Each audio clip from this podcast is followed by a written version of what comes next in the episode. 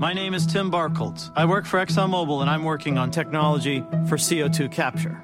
At ExxonMobil, we're working on a range of solutions, including a new way to capture carbon at natural gas power plants. Learn more at energyfactor.com. This is Steven Adams. And this is Kevin. Dur- oh, sorry. Kevin Durant. You're Kevin Durant, mate. Good to see you, mate. Different complexion. Okay, let's go again. So, this is Steven Adams. And this is Enes Kanter. You're listening to the Down to Earth, Down to Dunk podcast. What? Down to, down to Dunk. Down to Dunk. I'll say that. Dunk. Introduce yourself, mate. Here's Steve Enes, and I'm Enes Kanter. And you're listening to Down to Dunk podcast. Stay tuned.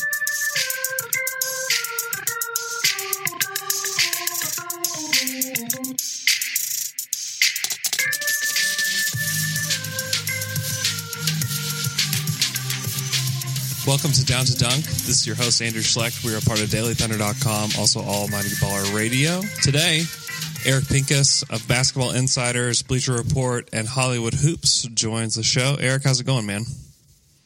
Oh, it's doing doing well. Thanks for having me. Uh, so, if you know me and you know Jay, they're another guy on our show, uh, we were both Lakers fans growing up because we both were enamored with Shaquille O'Neal.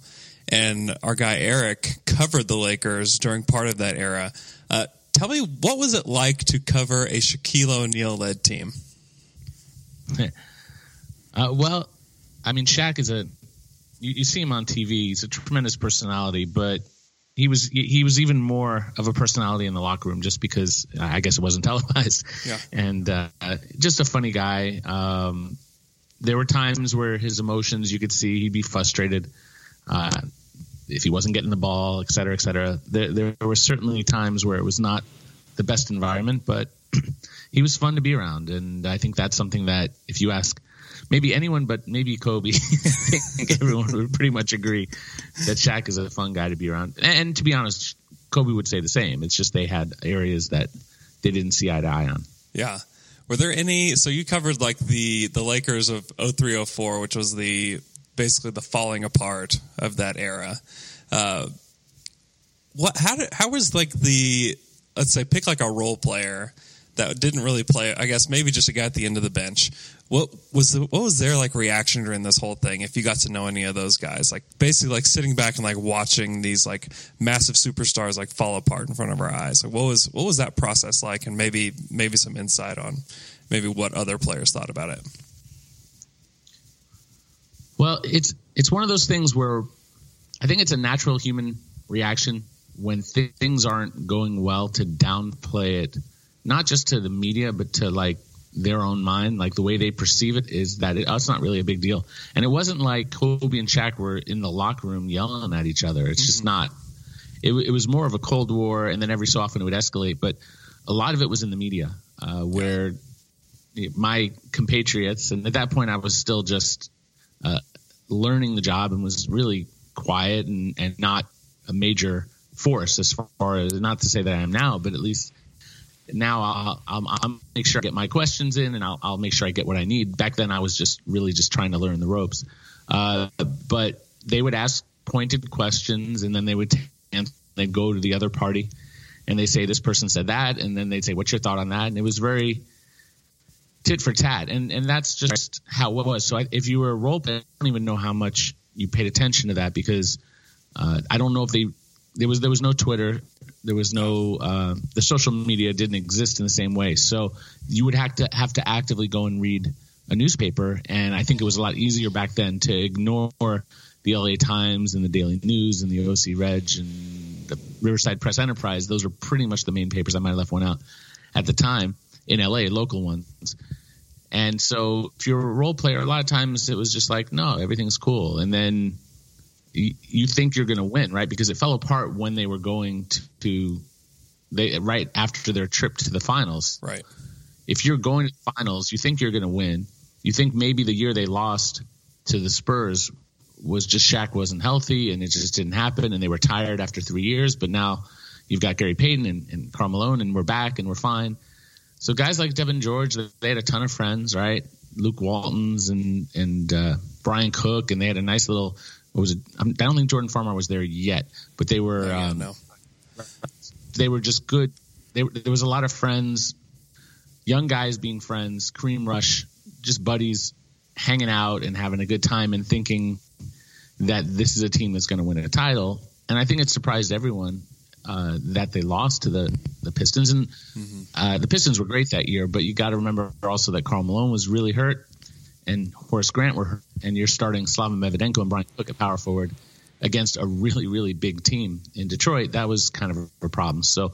Uh, whether it was the Lakers' own doing or just bad luck and injuries, uh, I don't think the role players were like really cognizant of like, oh, things are melting down and it's going. It, I just don't think it felt like that at the time. Yeah, that makes sense. Uh, did you have a favorite Laker that you covered? Oh, I mean that's that's hard to, say. I, I there's so many. I guess if I were to say over the life of covering this team, that just being around Metta World Peace has been just a, a privilege. I mean, Yeah. he, he on one hand he's like he says some stuff that's just nonsensical and you're just like what is he thinking but he's really a caring guy. He's really a sweet guy. He's really conscientious. Uh, i got to do a couple of phone interviews with him. Uh, talked to him before games and just hung out a little bit there.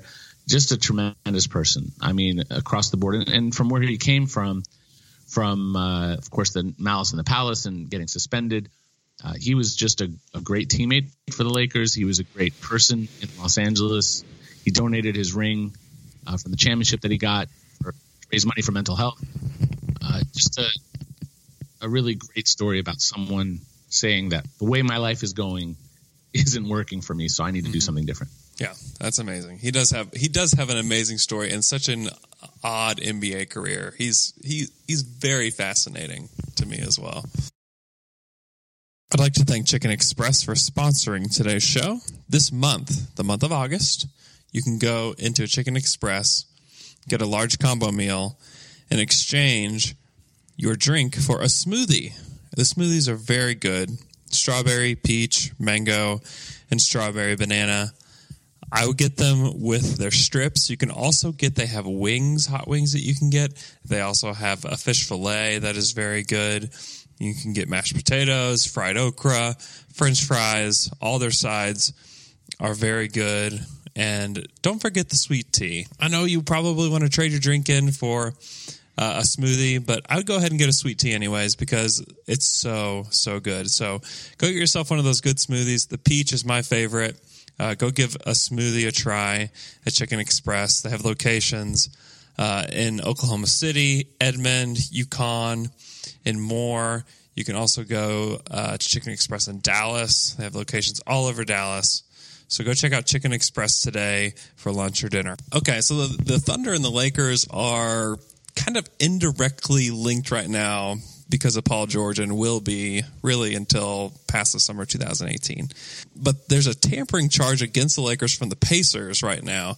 Uh, how much merit do you think it has? Do you think it's something that we should completely dismiss and that it will just be swept under the rug? Or how do you, what, what kind of resolve will we have here on this tampering charge?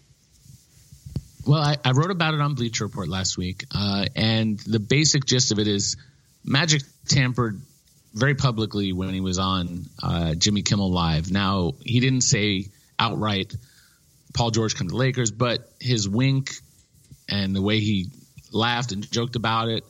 Yeah, it's TV and it's fun, and Magic could do that before he was in charge of an NBA franchise. But now that you're uh, an NBA executive, that, in my mind, and I think it's pretty clear in the NBA, and that's tampering. So now, that in and of itself isn't necessarily a big deal. Uh, and there are many cases over the last five or so years where there have been tampering charges.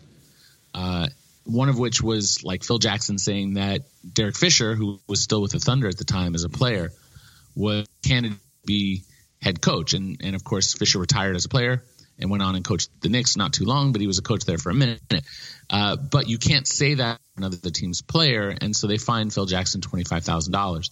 Uh, there's some other cases I'm still trying to dig at the actual money, the amount that was fined, but like the Rockets, the things, the Hawks, the Hawks sent out like an email season ticket holders saying something along the lines of, eh, "There's a lot of excitement for summer where guys like Chris Paul and Dwight Howard are available, or something along those lines, which you can't do." And uh, Mike Malone, former coach of the Kings, said something along the lines of, uh, Chris Paul would look great in a Kings uniform. So those are the kind of similar tampering uh, incidents that came that were similar to Magic. You can argue Magic's was worse because it was on national TV, but I, I let's say they decide it's ten times worse, which I don't think it is. I don't think that's ten times worse than what any of these than what Phil Jackson did, which was a twenty five thousand dollar fine. So even if it was ten times worse, you're talking about a two hundred fifty thousand dollar fine. Lakers pay it. End of story. They're happy. Done. But the danger is that there's an investigation now, and so uh, other than the obvious, it's the behind the scenes stuff. And and I think by and large teams do tamp.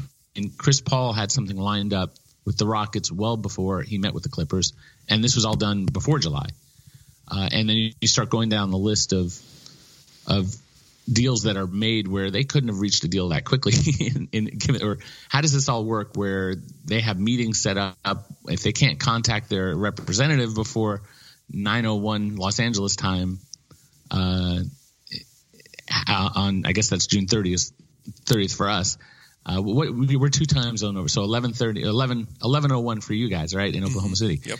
Uh, they've already got everything lined up for meetings, and, and and it just seems like, well, you didn't just call at that time and have that set up that Right. quickly. You obviously had some preliminary. So, I think tampering is rampant. Uh, there, it's a matter of extent, and it's a matter of how much you do publicly and how much you get caught doing. And so now the question is not just Magic, but Rob Pelinka as well. They're going to look at their phone records, their emails, their texts, and try to see was there communication with Paul George directly? Was there communication with his agent? Just communication with the agent isn't enough because they also represent. He also represents uh, Julius Randle and D'Angelo Russell, who was formerly with the team, and and um, I think Luke Kennard, who was in the draft. So uh, at this time, they could have been communicating with Aaron Mintz of CAA for many reasons. So just having communication isn't enough. Uh, they have to have some record of, of what that is and, and that it was about Paul George. But if you've got like Rob Pelinka or Magic and Paul George's personal phone in, in their records, that's probably really bad.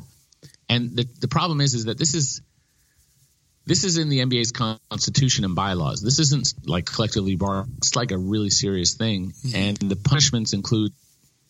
Um, and, and I'm not saying that the Lakers did any of these things that are warrant these punishments, but the punishments for this particular thing and tampering is up to five million dollars in fines, uh, loss of draft considerations, which could go to, in this case, the Pacers. um, they could block any acquisition of Paul George really indefinitely. This is it's up to the commissioner, Commissioner Adam Silver, to levy these. And let's say it was Magic or it was Rob Pelinka, whoever is found guilty of tampering by the league, at their discretion, can ban them not just for a short period, they can ban them indefinitely. So I'm not saying it ever gets to all that, but that Magic's wink opened up the door to this is pretty dangerous, and uh, the Lakers hope that their records are clean. Maybe they did zero, and it's nothing to even be concerned about. But I don't. I think it's rare when a team does zero. They may not do like on a scale of one to ten. They may not do ten. They may not do five. But if you do two, maybe that's enough if you get caught to get a pretty significant fine, or maybe just block Paul George from being a Laker at any point. Yeah, and I think that Thunder fans, we just we basically want to know what would it take, you know, like what like a what level of tampering, what does it even look like for him to be blocked from going to the Lakers? I feel like that is like so far and away like a impossibility almost, like in my mind. Um, that I'm, I'm like not even considering it. I think I've dismissed it several times on our show that that would even be a possibility. But it, what would it look like for that to actually be a possibility? I mean, if there was like direct communication with Paul George, especially like multiple times, and they were communicating with Paul George directly all this time while while this was going down, and so the reasons why it was coming out in the media that Paul George is going to the Lakers is because he's been talking to the Lakers and they've been lining this up, and there's some sort of prearranged deal. That's that's uh, that's it right there. Now I'm not saying that exists. I don't know if that exists. Uh, now it, it gets a little trickier. If there's something in writing, you would, I mean, you'd have to think they wouldn't send texts or emails, Yeah, but it's certainly, I mean, I, Magic being inexperienced, I could at least see him doing it more so than Rob Pelinka. Uh, but I, I don't, I mean, I don't know. I don't know um, if anyone thought, oh, yeah, they're going to surprise our records. Like Right. I don't think so. I don't even know if subpoena is the right word, but they're gonna they're gonna see our records. Maybe maybe it didn't cross their minds, and it, I I mean an experienced executive is gonna know not to do that, and so I have to give Rob Pelinka credit for being what he's been the last twenty something years as a, as a as an agent that he has a basic feel for what to do and what not to do. So uh, I know they're looking at him. They're looking at Magic, and I don't know if they're looking at anyone else. But I would say those are the two main main uh, targets of the investigation, and uh, they just have to hope that if they did do something they shouldn't have, which is like I said, I would say on a scale of one to ten, I'd probably expect they did at least two. They might have done five, might have done eight, but at least two. The question is, is there proof of that? And uh, if they're smart, then the answer is no. Yeah. Are the Lakers fans, are they at all worried about this, or is this kind of like a secondary topic? Uh, most have thought I'm I'm nuts or crazy or Yeah. incendiary or looking for clicks. Uh-huh. When I'm like my job is to, especially I mean I wrote this on Bleacher Report, but I, as my, my basketball insiders side of my career, I'm known as one of the salary cap experts, and and I know a lot about the rules, and so. Uh, I mean, I'm I'm the one I'm I'm reading out of the Constitution and bylaws, and I block quoted it. I cleaned up a couple of things for readability, but basically, it's like I just copied it and pasted it and put it in my article, and uh, those are the real punishments. And I'm not so I'm, I'm not I'm not saying these things are going to happen, Sure. uh, but I do know that the fans want to believe that it's nothing and that it's a wink and a wink shouldn't be anything and Magic didn't know. Magic's, you know, going to learn. I'm like, eh, that that's just not how it works. You know, when it comes to like, what is it like? Uh, ignorance of the law doesn't. I don't know. There's some saying like that where if you don't, don't know the law, you're it doesn't excuse you from breaking it. Right. It's like I didn't know I couldn't kill that person. oh, you didn't know that, huh? so it just doesn't work that way. So uh, the fans, by and large, have been mostly downplaying it to me and saying that I'm I'm worried. And it's not even me about being worried. I'm just doing. Uh, I'm just doing my due diligence as a reporter to say this is what could happen. This is what they've opened themselves up to. And while there's probably nothing to a degree, I don't know that there's nothing. Yeah. And there may be something. And how bad that something is, it, it's uh, it's dangerous. It's dangerous if there's something. Yeah, yeah, yeah. I think it'll be it'll be really interesting to see how things move forward. I think the the Lakers as a as a franchise are at a really fascinating pivot point coming up here in 2018. It's going to be it's going to be fun to watch. Unless the they steal all the Thunder's players, then it won't be so much fun for us. Um, uh, the Thunder's cap situation moving forward. I wonder if you could walk us through. Like what will what will the Thunder look like if they re-sign Russ and Paul George leaves, and then what will it look like if both guys leave? Um, like how much money will they have to spend next summer, or how much cap space will they have next summer if only one of them leaves? And I think we can both agree that if one of them leaves, it's going to be Paul George. It won't be Russ. And then maybe what it'll look like if they both leave. Well, I will say on the Russ side, I've heard uh, from someone with the team that they've heard from people that he is going to take the extension. I've also heard from other people uh, that a certain star is, you know, would like to play with him with the Lakers. So it's out there in in Russell's sphere that yeah, the Lakers are a possibility, and he could play with a LeBron or whatever, and and who knows? Now who, you hear a lot of things, and they're not all true, and very few of them necessarily come to pass. I tend to think he'll take that extension. So if we go with that notion uh, that he's taking the extension, and I have to look at that. I rem- I'm trying. I, I had it written down. Let me see if I can find it. What happens when he does? Forget what happens with his option year. I don't want to. I don't want to misquote myself here. So let me pull it up real quick. Sure.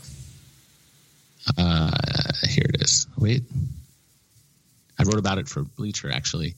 There's an article called "What's Next for All NBA Winners and Losers." It's from May, and it was really talking about uh, those who were named to the All NBA first, second, and third teams and such. And hold on, pop up ad, and uh, and it, so what happens with John Wall, James Harden? Well, they were eligible and they got their contracts, and Paul George, as I'm I'm sure you all know, was not qualified for that massive extension, and then ended up getting traded. Is no longer qualified. Boogie Cousins isn't qualified anymore because he was traded. Actually, interesting. Isaiah Thomas was eligible uh, for a massive extension, but when in getting traded to Cleveland, that went, came off the table Huh. as well. Interesting. Yeah, and it, most people think, oh no, he traded, and it's like in the rule you can't be traded, but you can be traded in your first four years as long as on, you're on that same original contract as far as bird rights. So he was signed as the 60th pick, 60th pick to the Kings. He was signed and traded to the Suns, which via sign and trade you keep your bird rights. He went from the Suns to the Celtics. And so he's still on that first contract as far as bird rights are concerned, but was traded, but he was traded just in time. Now he got traded again, so he's not eligible. So Westbrook can extend his deal starting with the 2018-19 season at approximately 207 million for five additional years. That's roughly it. So I'd have to double check, but let's just, for the sake of argument, assume that he stays. Let's see. Let me make sure I get, I get this right. Yeah, deal starting with the 2018 season. So next year he would get the max, right? So the max for him via this extension is 35% of the cap, which is estimated to be 102 million by the NBA. So we're talking 35.7 million if those numbers hold. So his number goes up from 30.7 to 35.7. So they lose a full five million in spending power uh, once he signs that extension. Or one Kyle. Uh, I have, yeah. So if I just punch in some numbers real quick here, you've got Russell Westbrook instead of at 30 points, you've got him at 35.7. But you're also paying Steven Adams quite a bit, right? Now, Paul George, let's say Enes Kanter opts out just to make it easier on you guys, oh, right? man, that would be a miracle. yeah, but I'm, let's just say you don't okay. know. Yes. Yeah. Um, where you go with like your best case and your worst case, and let's say they decide they've had enough of Doug McDermott, and uh, we'll just let's see, we'll keep Josh Huestis. Let's assume they take his option before Halloween this year. Mhm. Okay, there's there's always wrinkles and whatnot. We'll we'll take out Semaj Christon Kristan Yes, Kristan please Kristan? take him out. Christian. Okay, Christian. Christian. Okay. Yeah. Christian.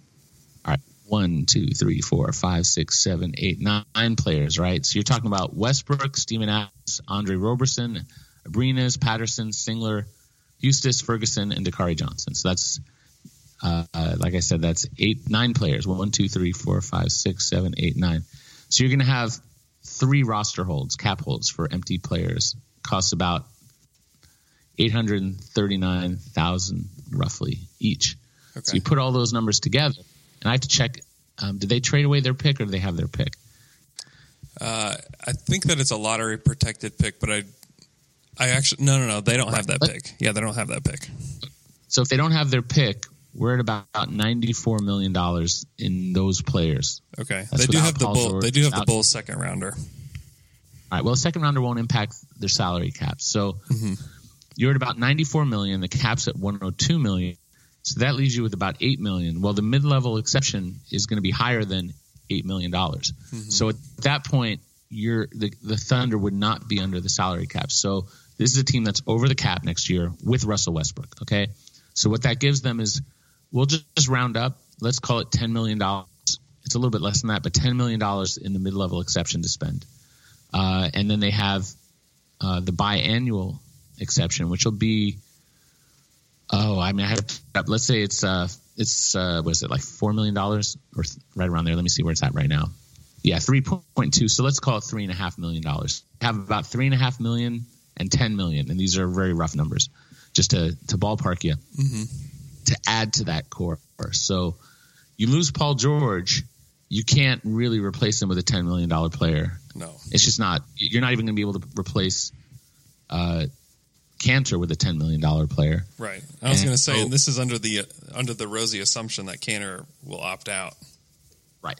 So now there there are issues where if he opts in, and as you get closer and closer to a luxury tax threshold, uh, then those those uh, those exceptions start to like they the Thunder are a tax team, so they have they have about 5.2 million this year to spend instead of that 8. Point, it's 8.4 right now. So for the mid level, so they they don't have to spend this year, and you start to run into that kind of issue. The tax should be uh, I'd have to double check that number, but let, let, let's say it's uh, what was it 119 this year, so it goes up to about uh, 122 ish or 120. But then they the, the hard cap is about 126. So they have um, let's say it's I mean these are rough numbers, but let's say it's 126 for the cap. They, uh, for the hard for a hard cap, they could use their mid level. They just can't get to 126. So if if if Kanter stays and then and then they keep some of the other players like McDermott and, and such, it gets closer and closer to 126, and then there's an, uh, an issue uh, where you can't spend over that amount, and maybe it limits what you could spend. So they're sort of in a tight place where Westbrook stays. They're basically the same team, and they have to be very creative in how to improve, Yeah. uh, be it free agency or trade. So maybe you can trade Kanter for something valuable. That's probably optimistic. Yeah. Uh, I'll go ahead and call it Patterson was- optimistic. Patterson was a nice signing. Uh-huh. Guys like Felton was a nice signing.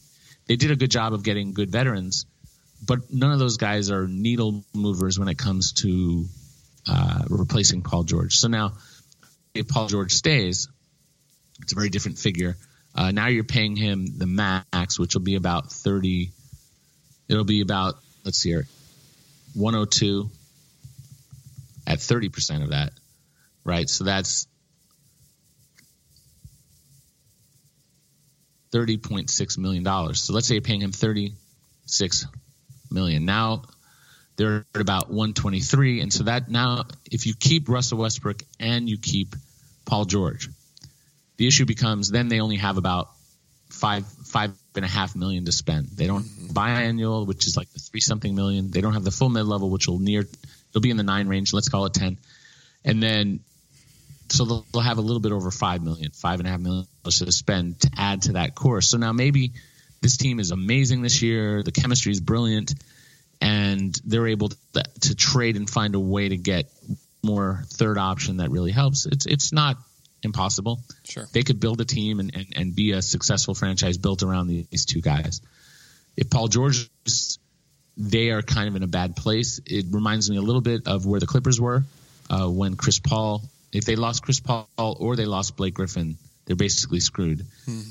Got lucky that Chris Paul was able to just agree to work with them to get them some assets back from the Rockets. Sure. Then they went and got Gallinari. So there are always other moves that you can make to offset something like that, but it's not a position of strength. And you can argue that Gallinari is not a three, and that the Clippers have uh, a short life with what they've done of the Chris trade. Who knows? Yeah. Maybe they're just like maybe it works. Maybe, the the Western Conference Final is is the Clippers versus the the Thunder. You never know. I don't think so, but you never know. Yeah, and you're right. It's it's tough, and there's a part there's a part of me as a fan that I mean, obviously fans love Russell Westbrook, but there's a part of me where it's like, you know, maybe bottoming out might be a little bit easier because I don't know if the Thunder, I don't know how the Thunder fan base would handle the team competing for the seventh seed basically for the next, you know, five or six years because Russell takes that extension and Paul George leaves like Russ is here for another six years unless they trade him, uh, which is a long time. And they are capped out. Some of it's because of that large Steven Adams deal and the large Kanter deal. Um, but they're just, it's a really tough spot to be in. And you don't want to be in like no man's land. Um, I think you'll always be relevant as long as Russ is here. But I just don't know if you'll really, what are you really competing for? And I think that, I think that there's, there's a, I think there's a strong argument that it might be better if they both left, wipe wipe the slate clean, and then let Sam Presti, who's been one of the best GMs in the league, you know, try to rebuild the roster from the ground up. Yeah, it's a challenge because on one hand, uh, there may be no real winning future, but I mean, there are always opportunities that come up. So you don't want to say you're stuck with Westbrook and you're always mediocre. I mean, there are there are opportunities, and the best example is getting Paul George for Sure. for basically Sabonis, who's a really nice young prospect, but not on a Paul George level, and Oladipo, who you could argue was that was like the best salary dump in NBA history. Uh, if you were not, if you if you thought he was an overpaid bench player, uh, if you think he's a starter and he deserves that money, great. But I know the Magic didn't think that, and clearly the Thunder, after paying him, didn't think that. Uh, but then, uh, if you're out, okay, so like when the the Thunder came to Oklahoma City. They already had Kevin Durant. They were already on their way, and it's been nothing but building and you know injury setbacks, and obviously they had to deal with the James Harden trade, and but the team has always been they've been a playoff team, a contender, uh, to varying degrees, just based on health, and that would be interesting to see what happens if that's all gone and now you're starting over. And if you're starting over, you're starting over. You've got Steven Adams at $24 million, uh, $25 million for the next five, what, four years. You've got Roberson, who's on a good contract.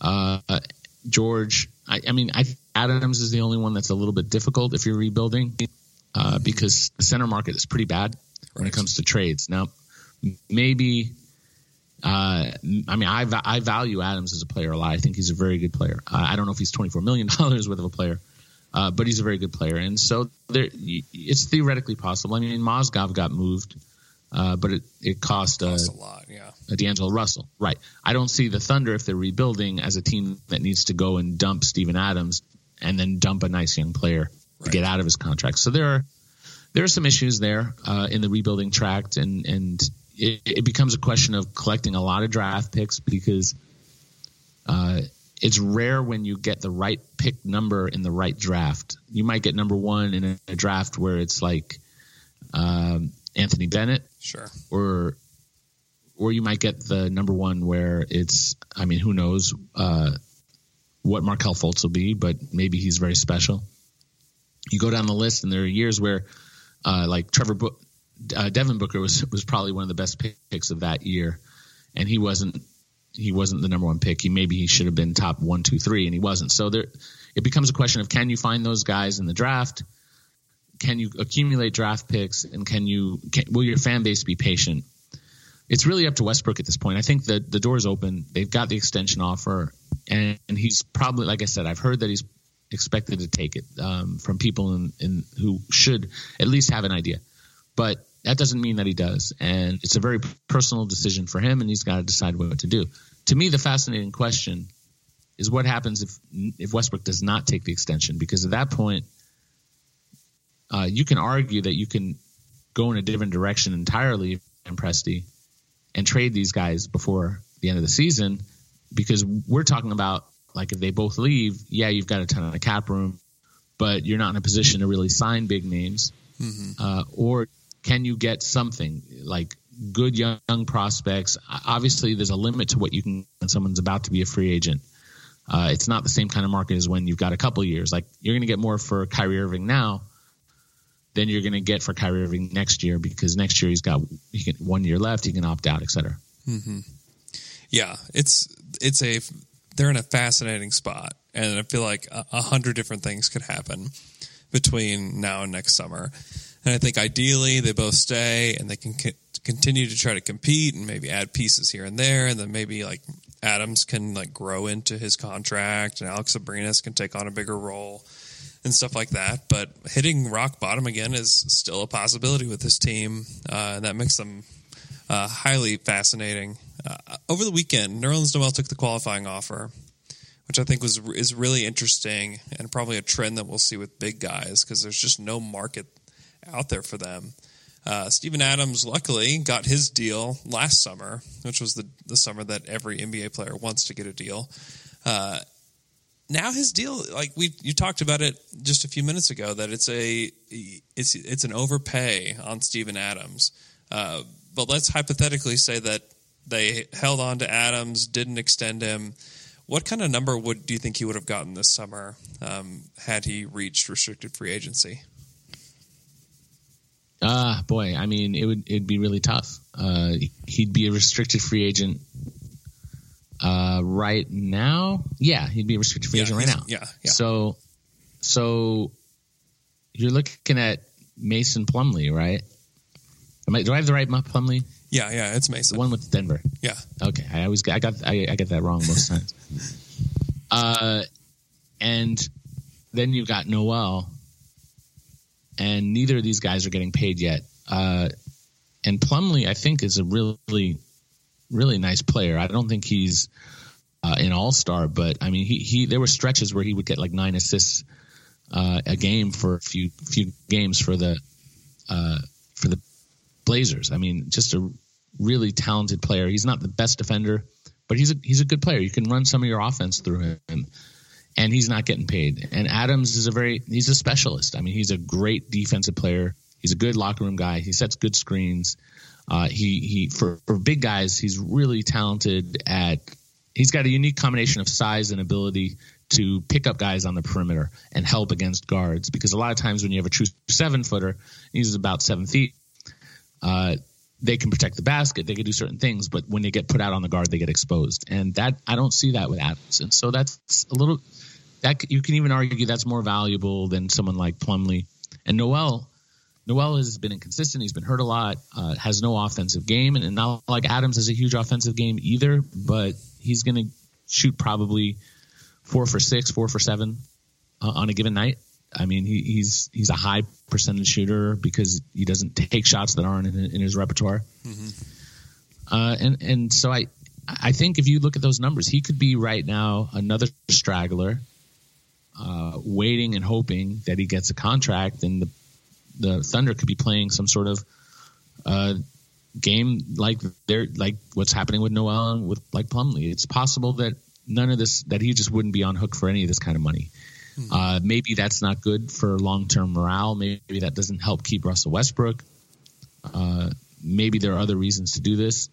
I, I, so many so many teams misread the market in the last year, uh, and even yeah, really last year it was it was brutal. Uh, and I think Adams got caught in that. To me, he's probably worth fifteen million dollars a year. So the overpay is almost ten million. Uh, so it's significant. But if you look at it that way, if you have him under contract for four more years, uh, it's only ten million dollars that he's eating up in addition to what he probably should get. So does that ten million dollars really hurt the Thunder? And the answer is probably no, not really. They're not in a position to go out and get big name stars. I don't think in free agency if Westbrook and George leave, and if one of them stays, they don't. That ten million dollars isn't why. Uh, you could argue it like they might be able to get to like seventeen million, but really like I said, that if they can get to like seven, and then you say, well, if Adams was at price and he was at 10, they're at 17 million. You need to get to 25, 30, 35 million dollars to go get a guy. So it's not Adams' money that's doing that. So we could bellyache over it, but I don't think that extra 10 million dollars that he's probably getting above what he's worth is really that bad. Yeah, yeah, I think I agree with that. Uh, what what do you think led to s- such a massive misreading of the market last summer, and then I mean everything just came to a grinding halt at one point this summer? Well, what led to all that? Um, well, the the what happened really was the union changed over from Billy Hunter um, to Michelle Roberts, and she was learning the job, learning the reality, and and the players themselves. Very few of them have advanced education in economics and business, right? and that's not to belittle Chris Paul and LeBron James. These guys are very experienced in the business of uh, not just playing basketball, but uh, they they've got great careers outside. And so I'm not putting these guys down, and these guys are the heads of the union as well. But I don't know if they have had as much of an understanding of what the league was offering. So when the TV deal came in, the league offered something called cap smoothing, and the idea was that you would artificially lower the salary cap so that the players are going to get let's call it just for evenness it's not exactly that but let's say it's 50-50 that they're supposed to get half of all the money that comes in uh, from basketball related income right?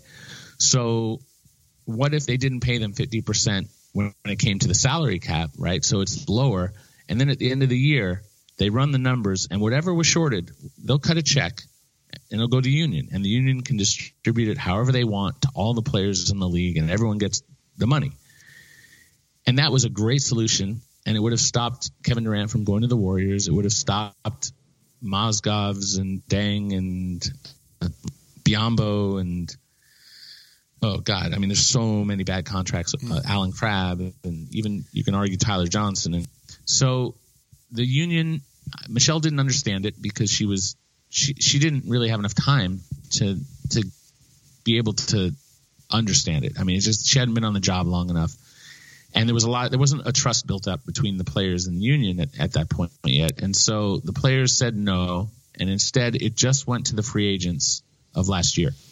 So a small subset of players got a lot of money, while everybody else did not. It doesn't make any kind of sense. It threw the league way out of balance because that's why Kevin Durant and the Warriors. I mean, if the Warriors were without Kevin Durant, they'd still be probably the best team in the West. Right. But the Thunder almost took them out, and they lost to the Cavs. So they're vulnerable enough that without Kevin Durant, it would be, yeah, they would be the favorite maybe, but they would be an attainable favorite. Whereas now it feels like no one's really anywhere close. Uh, and that's all because of this issue Sure. uh, that they didn't accept the cap smoothing, and and ultimately, I think the players and, and Michelle would like a time machine and, and go back in time and change that.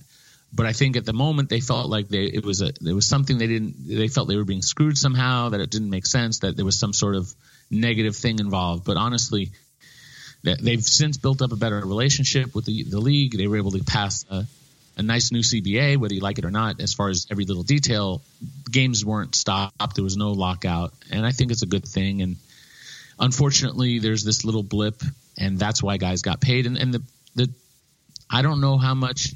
Just like I said, these players, I don't know how much some of the general managers uh, understood the economics of the situation either. Unfortunately, you know, someone like myself who really puts a lot of work into that, I feel like good understanding of these things, but even some things escape my my purview. But I think some of the league executives just had no idea, and assumed this was now how it was, and that this is the this is the market rate, and this is what it costs to get players, and so you pay it. Uh, and that's just not the case. And I did speak to one executive before it all went down, and he said, "Just watch what happens this summer. Teams are going to kill themselves. They're going to ruin. There's so much spending power. They're not going to know how to handle it, and they're going to hurt themselves for the future. Just some of them, some of the teams are going to cripple themselves. And this person was right, and their team didn't make bad deals, and they're in a much better position than teams. And uh, it, it's unfortunate, but here we are. This is what happened, and, and teams have to pick up. And I think they've they've since learned. They're trying to fix it now, but uh, Adams kind of benefited from being in the right place at the right time. So good for him. You know, hundred million dollars. That's a nice paycheck. Yeah, I guess that was kind of one of my ultimate questions was did anybody like see this coming where there were going to be a ton of mistakes made? And I think you just answered it that yes, like some executives saw that this summer was going to be an anomaly and then everything was just kind of reset the next summer and everything would feel like back to normal, quote unquote. Yeah, I mean, it was still a big jump, right? We went from uh, 99, well, it's 99. It was 94 to 99. So it went up 5 million. Still a pretty decent sized jump. Uh, they're predicting it's going to go from 99 to 102, which is a smaller jump. And with these contracts that escalate, and it, it, it's just going to be a challenge for teams to have that kind of spend power. If there's anything that's positive, is that the contracts are shorter than they used to be. So uh, most players who signed four-year deals last year, they have three years left.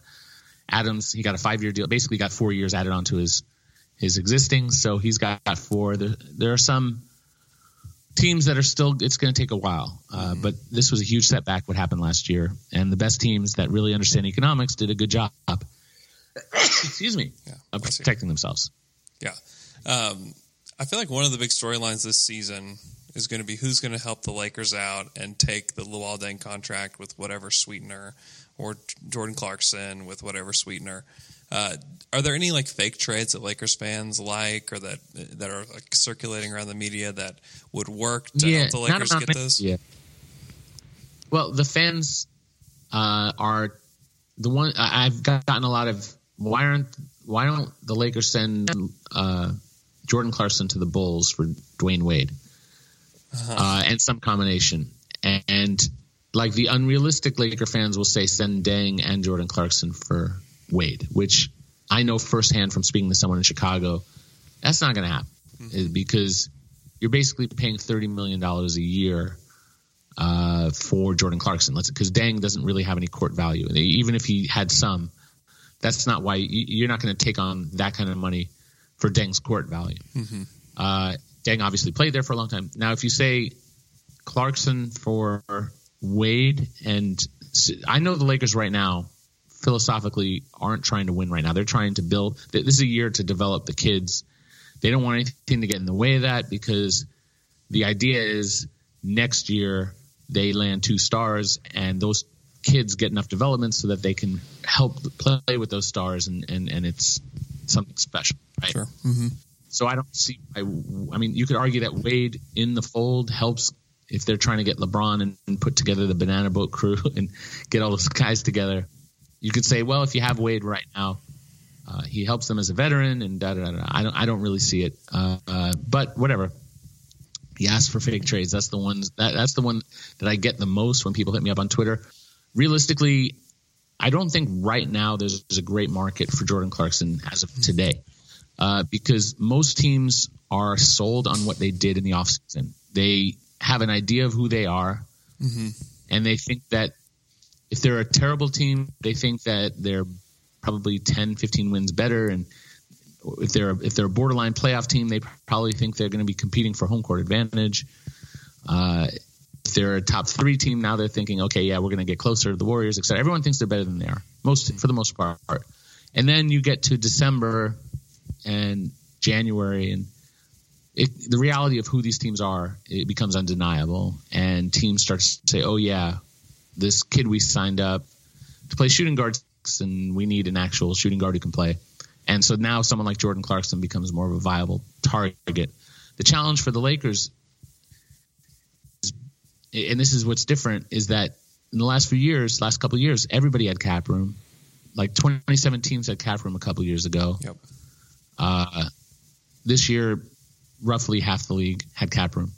Next year, it'll be closer to 10, 11, maybe 12, and it depends on who stays and who goes. Like if DeAndre Jordan opts in, that kind of stuff. If he leaves, uh, you start going and looking at the teams who might have cap room and who might not. You know, we talked about the Thunder and what would happen if Westbrook and and George both leave. Well, then they do have cap room. But if one of them stays, then they don't. So there's a lot of questions as far there just won't be as many teams with that spending power.